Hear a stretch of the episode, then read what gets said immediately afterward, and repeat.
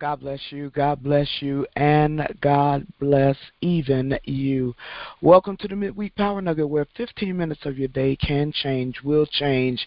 It will absolutely transform your entire life. We are grateful to God that He's given us another opportunity to be able to come together to study His Word.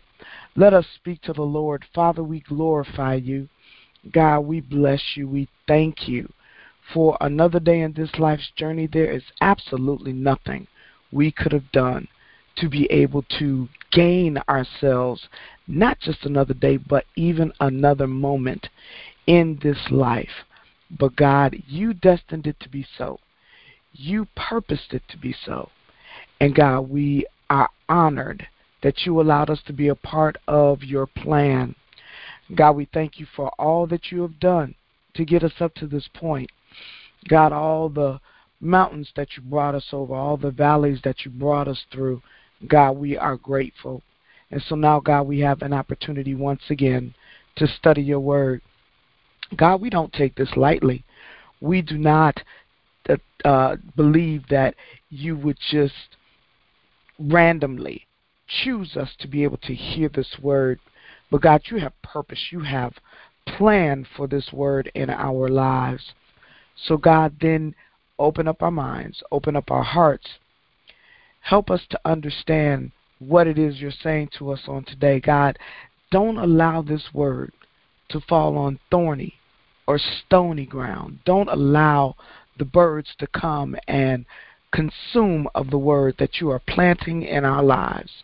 God, let it take root, let it prosper, let it flourish, and then, God, let it bring forth a harvest by which someone else can have the seeds that come from this harvest and let it be planted in them and let it go on. Again, God, we bless you and we praise you. In Christ's name we pray. Amen and amen. Again, I thank God for you being with us on today to hear what the Lord would have to say on this morning. Our journeys take us to Matthew 17th chapter, starting at the 14th verse. Matthew, the 17th chapter, starting at the 14th verse. It is a familiar story, but I believe that the Lord will give us different vision, different illumination of this passage. Matthew 17, starting at verse 14. And this morning we're going to start from the New American Standard Bible. Starting at verse 14 in Matthew 17 reads as follows When they came to the crowd, a man came up to Jesus, falling on his knees before him and saying, Lord, have mercy on my son, for he is a lunatic and very ill, for he often falls into the fire and often into the water. I brought him to your disciples, and they could not he- cure him. And Jesus answered and said, You unbelieving and perverse generation, how long shall I be with you? How long shall I put up with you? Bring him here to me. And Jesus rebuked him, and the demon came out of him, and the boy was cured at once. Then the disciples came to Jesus privately and said, Why could we not drive it out? And he said to them, because of the littleness of your faith. For truly I say to you, if you have faith the size of a mustard seed, you will say to this mountain, Move from here to there, and it will move, and nothing will be impossible for you. Verse 21 But this kind does not go out except by prayer and fasting. If you will allow me, I'd like to read this again. This time I'd like to read it from the Passion Translation. Again, we're Matthew 17, starting at verse 14. And it says, They came to where a large crowd had gathered to wait for Jesus. A man came and knelt before him and said, Lord, please show your tender mercy toward my son. He has a demon who afflicts him. He has epilepsy and suffers horribly from seizures. He often falls into the cooking fire or into the into the river. I brought him to your followers, but they were not able to heal him. Jesus replied, Where is your faith? Can't you see how wayward and wrong this generation is? How much longer do I stay with you and put up with your doubts? Bring your son to me. Then Jesus rebuked the demon, and it came out of him, and the boy was instantly healed. Later, the disciples came to him privately and asked, Why couldn't we cast out the demon? He told them it was because of your lack of faith. I promise you, if you have faith inside of you, no bigger than the size of a small mustard seed, you can say to this mountain, Move away from here and go over there, and you will see it move. There is nothing you couldn't do. But this kind is cast out only through prayer and fasting. And the word of the Lord is blessed. Again, I know you've heard this passage of scripture before, but on this morning, I want to talk to you from this angle, this perspective, and it is bring him here to me. Bring him here to me. Oftentimes we focus on the aspect of it, of the scripture, when it says that, you know, if you have faith the size of a mustard seed, then you can say to the mountain, move from here to there, and you will see it move. Many times you hear us uh, or hear someone teach or preach from the perspective of this time, this kind is only cast out through prayer and fasting.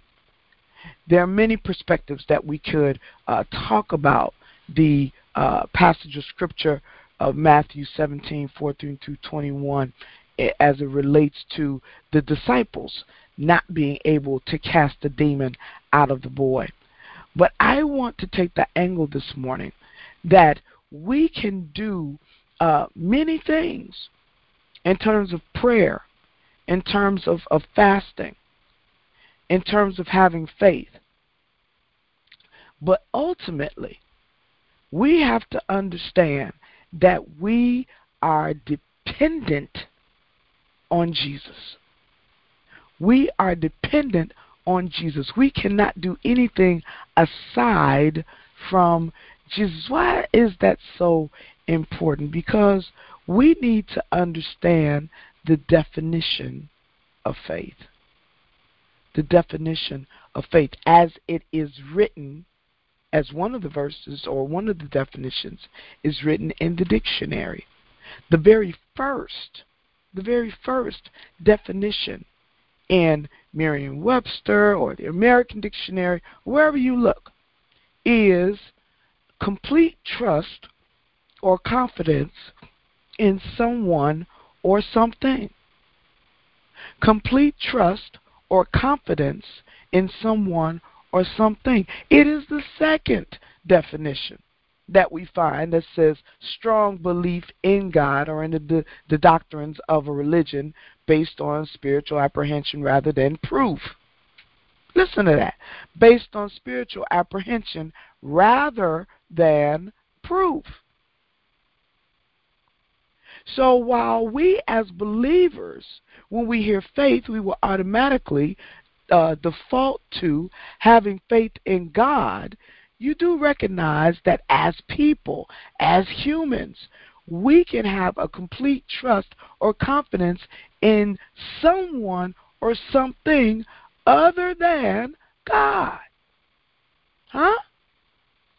So if that's the case, we have to understand that if we rely on our uh, confidence, hear me now, if we have complete trust in what we do, then we can walk up to someone or something, speak to it, and have a conviction that within us we know enough Bible. Come on, walk with me. We know enough Bible. We can put together three points in a hoop. We can pray for 45 minutes and continue to pray and not run out of things to say? And have confidence and reliance and trust in our ability versus having a trust, a reliance, and a confidence in God. Hmm.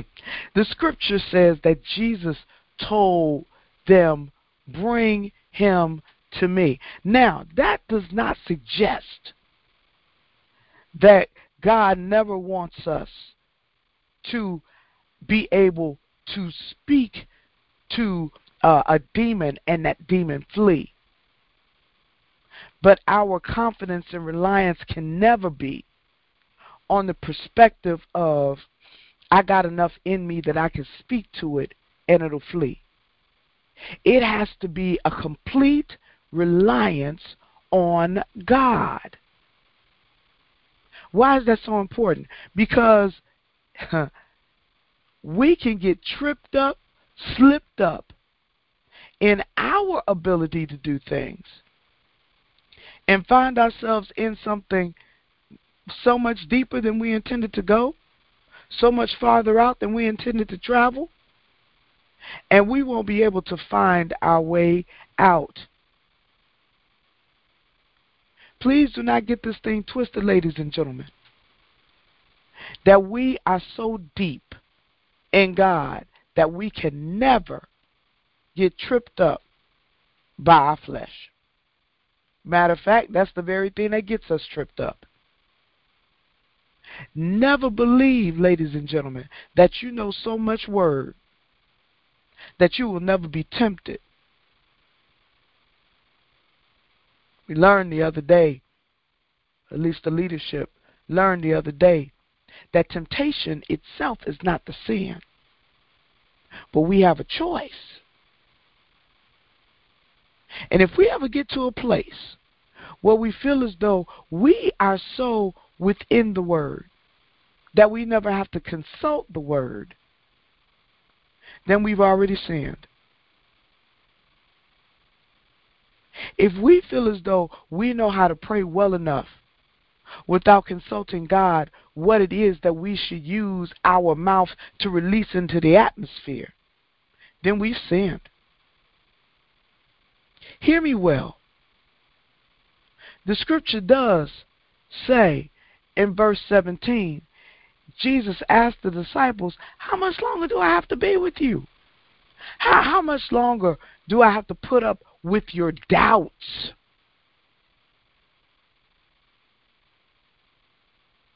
How much longer will you try and do things without me? Because doubt appears when we start embarking out on something without God.